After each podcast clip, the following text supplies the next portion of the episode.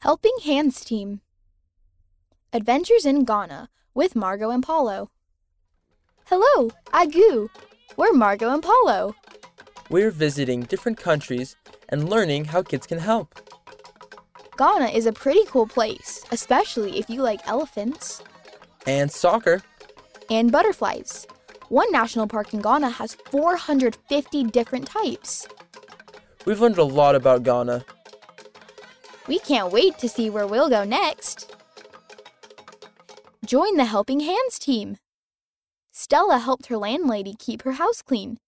You can help the people in your family stay healthy too. Challenge Wash your hands with soap and warm water for 20 seconds. Sing, I have two little hands, or another fun song while you scrub.